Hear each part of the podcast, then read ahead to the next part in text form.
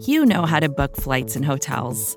All you're missing is a tool to help you plan that unbelievable travel experience. That's why you need Viator. Book guided tours, excursions, and more in one place. There are over 300,000 travel experiences to choose from, so you can find something for everyone. And Viator offers free cancellation and 24 7 customer support for worry free travel. Download the Viator app now and use code Viator10 for 10% off your first booking in the app. Find travel experiences for you. Do more with Viator. Support for this show comes from Mercury. There's an art to making the complex feel simple.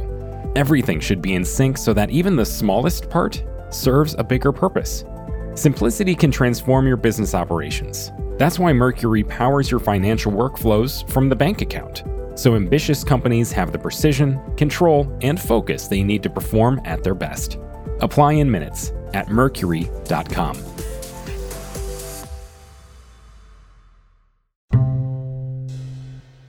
A few years ago, Dr. Nassir Ghaemi had a patient who was having suicidal thoughts. He gave the patient a small dose of lithium. A few weeks later, the patient came back for a follow up. Ghaemi asked him if he'd noticed any change.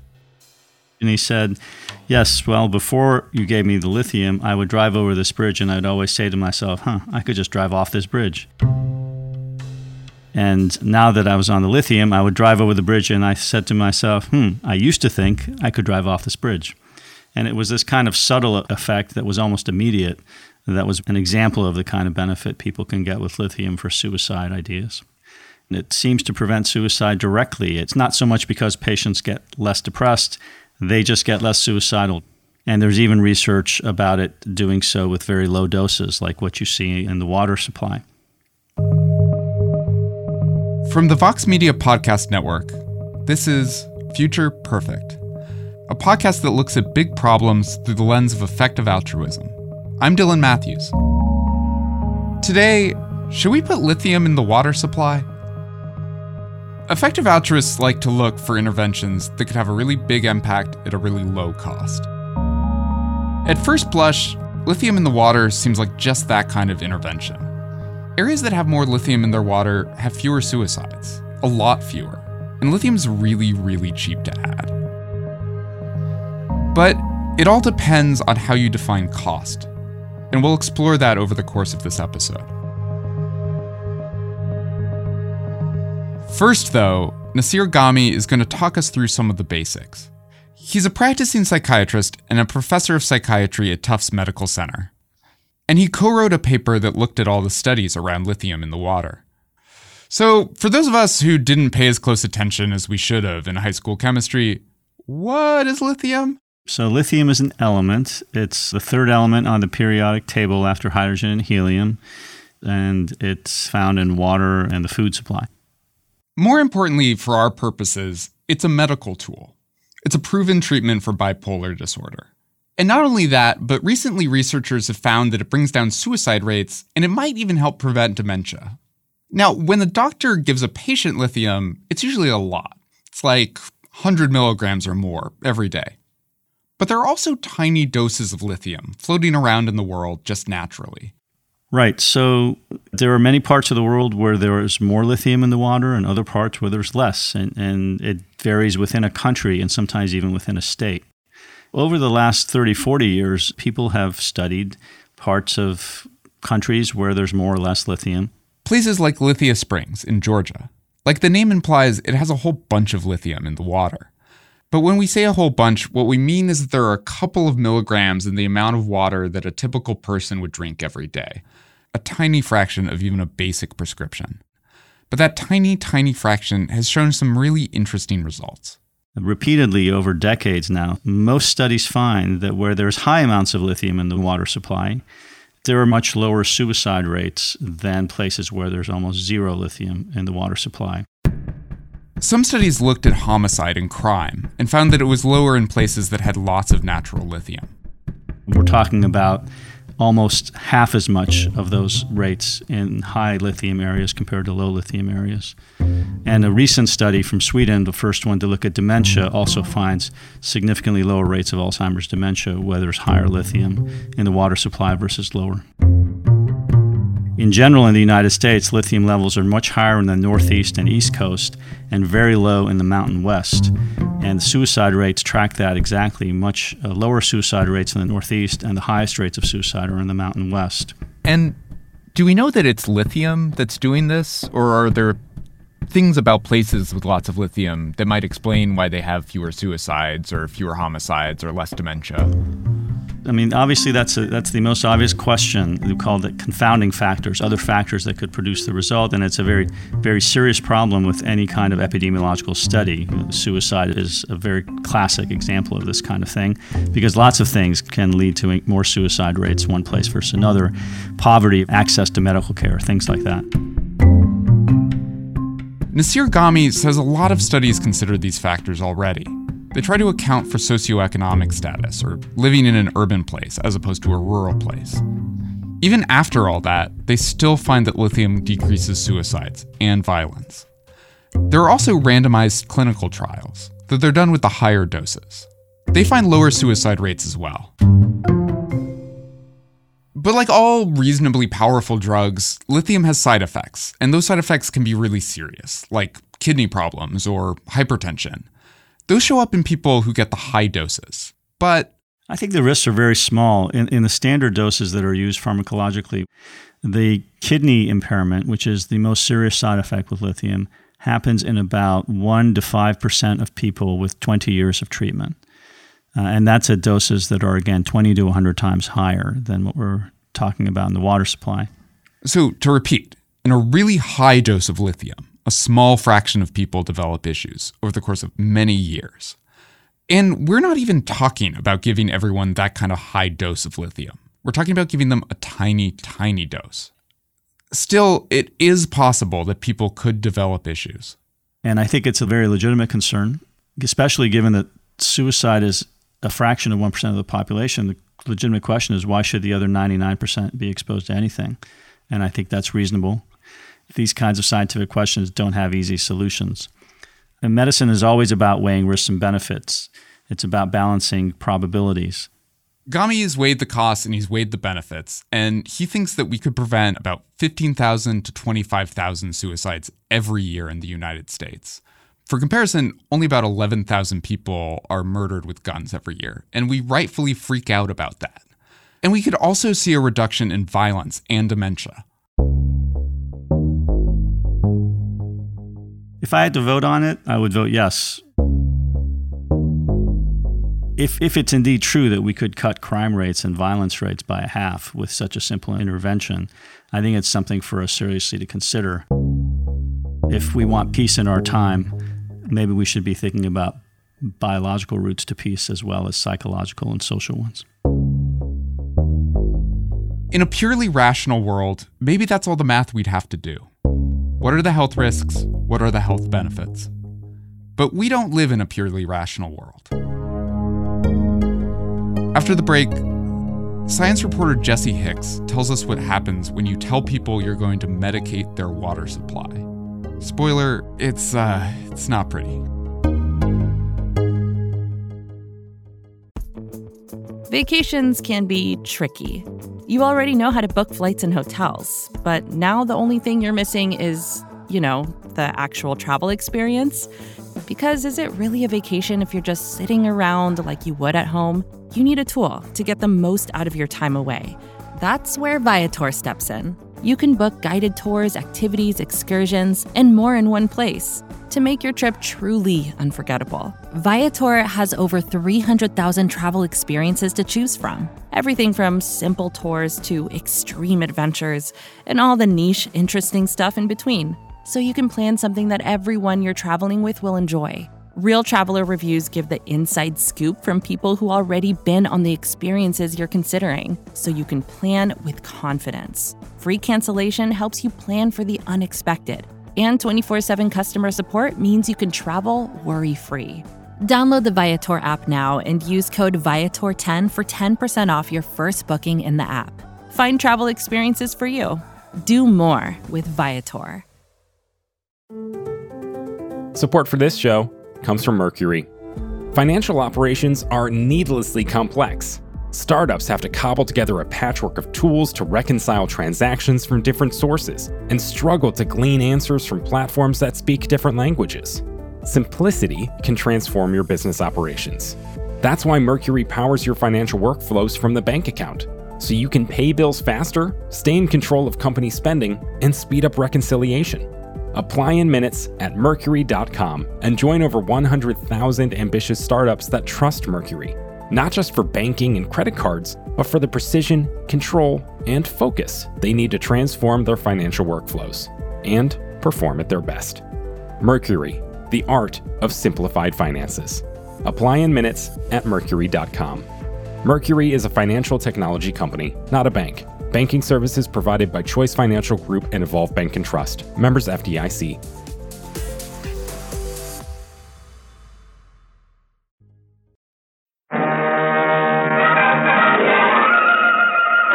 Imagine a, a very stereotypical mid 1940s, post World War II classroom. This is Jesse Hicks, a science reporter. It's kind of drab. The students are all obediently lined up, and the doctors are carefully examining their teeth, going from one to the next, and taking careful notation on this. This is Grand Rapids, Michigan, a town becoming widely known to dentists and municipal. We're talking now January 1945, Grand Rapids, Michigan. And there's a lot of excitement around what is being called a trial.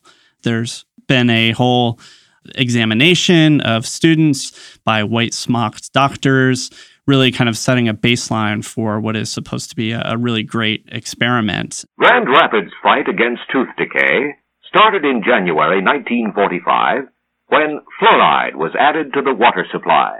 It's a Thursday, it's a cold day, they are literally loading by hand this powder and it's going through pipes and tubes and, and all kinds of things out into the water supply uh, that will serve Grand Rapids. And that begins this large scale experiment that's intended to go on for more than a decade. The trial progresses and they're seeing exactly the kind of reduction in cavities that they expected.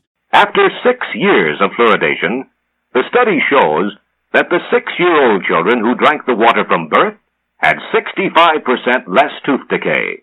And they say we want to have 50 localities by 1950 fluoridating their water. Dentists in many cities are helping to bring the benefits of fluoridation to children. So they begin going on these tours, going around explaining the, the benefits of fluoridation. Our children can have better health through fluoridated water. They can drink away tomorrow's tooth decay. One thing happens in this place called Stevens Point, Wisconsin.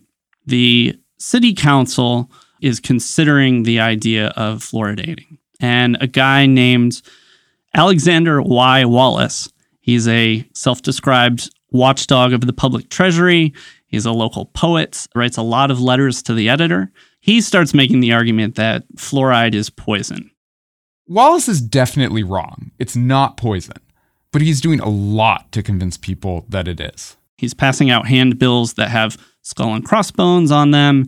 He's composing songs, uh, Goodbye Florine to the, the tune of Goodnight Irene. He's a real gadfly.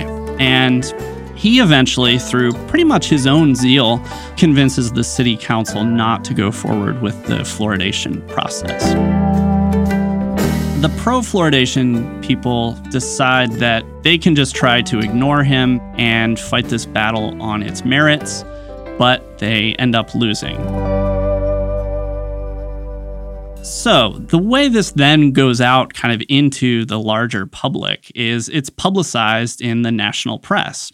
Wallace becomes this kind of folkloric figure, but this mantle of being anti fluoridation kind of goes out and disperses and it's taken up by a whole bunch of different groups.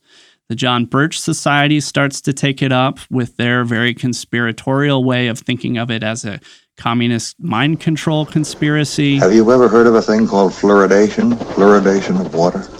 The mind control myth was so widespread, it even made an appearance in Doctor Strangelove, the classic movie. Do you realize that fluoridation is the most monstrously conceived and dangerous communist plot we have ever had to face? Ku Klux Klan, which was very anti communist at the time as well, kind of latches on to a similar interpretation. Ordinary citizens often are kind of convinced by the, the pseudoscience of it, so they come on board. I think part of the longevity of this controversy has to do with the way it can activate so many different biases and prejudices. As soon as you start talking about putting something in the water supply, you have small or anti government people responding very vigorously against that. I'm going to get into a big stack of nanny state news from Alex Jones, for example, the host of InfoWars. Saying, Take fluoride out of the water. Number one, sodium fluoride's deadly poison. You have people who are convinced by the pseudoscience that this is in fact poison. It was first the Russians by the 20s had learned that if they added sodium fluoride and its different cofactors, or different variants, different varieties, that it is a toxic sedative. It also reduces fertility and attacks the entire. We'll save lives today. Even Dr. Oz, the hugely popular TV doctor, had an anti fluoride guest a few years ago. It's been decades, but the fears about fluoride aren't going away. When you start messing with people's drinking water, that becomes a very contentious thing and it, it activates all of these paranoias or biases or preconceptions. Now, take that same situation, but it's lithium, which we are actually arguing changes people's minds. I think you're going to activate the, the same set of paranoias and conspiracy theory thinking. I also think the way we understand mental health in the United States would play into that. We still have a long ways to go in understanding the subtleties of mental health. You're also talking at that point about genuinely large scale medication. So, at the end of the day, where does Jesse Hicks end up on adding lithium to the water? He thinks we need a rock solid, impenetrable scientific case if we're going to do it. The science so far is promising, but not firm enough for him. Lithium's effects are really important and they're something that should be studied. I would make the argument based on the science that everybody should be at least looking at lithium. It's that when you start making it a public health policy, you activate all of these other considerations that make it that much harder to make it happen. Conclusions like this are very frustrating. Lithium in the water is a policy that could save literally thousands of lives. But because it means tampering with our drinking water, and because people don't really think of mental health as something that could affect them and their loved ones, the public would likely go ballistic if a politician actually proposed something like this. When considering policies and interventions to push for, costs are complicated. Effective altruists can't just look at the financial cost of putting lithium in the water. They can't even stick to the health costs weighed against the health benefits. As we'll see again next episode, they also have to wade through a tangle of emotional reactions. That's not to say that unpredictable responses should prevent us from considering lithium in the water as an option. But they're a very big, very real obstacle that we can't ignore.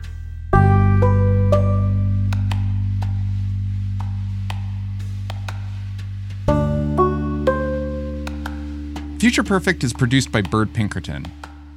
Our editor is Amy Drozdowska. We got a lot of help and owe a lot of thanks to Jillian Weinberger.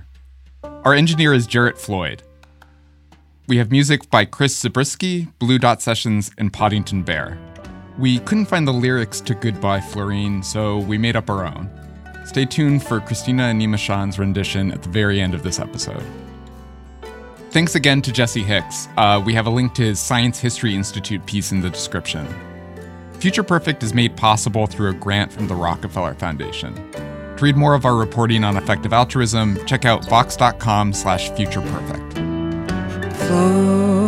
Fluorine, goodbye. Fluorine, goodbye.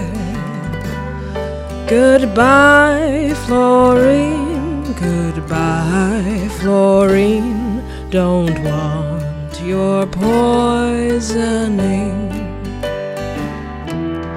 Fluorine, goodbye.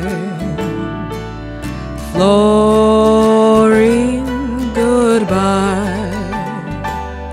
Goodbye, fluorine. Goodbye. Don't want your poisoning. Sometimes I live in the city. Sometimes I live on the farm. But always I have a great notion that fluorine is doing me harm. Fluorine, goodbye. Fluorine, goodbye. Goodbye, Fluorine. Goodbye, Fluorine. Don't want your poisoning.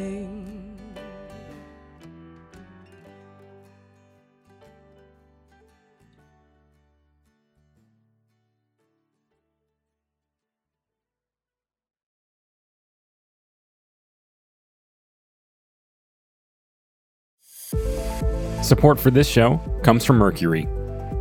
There's an art to making the complex feel simple. Everything should be in sync so that even the smallest part serves a bigger purpose. Simplicity can transform your business operations. That's why Mercury powers your financial workflows from the bank account. So ambitious companies have the precision, control, and focus they need to perform at their best. Apply in minutes at mercury.com.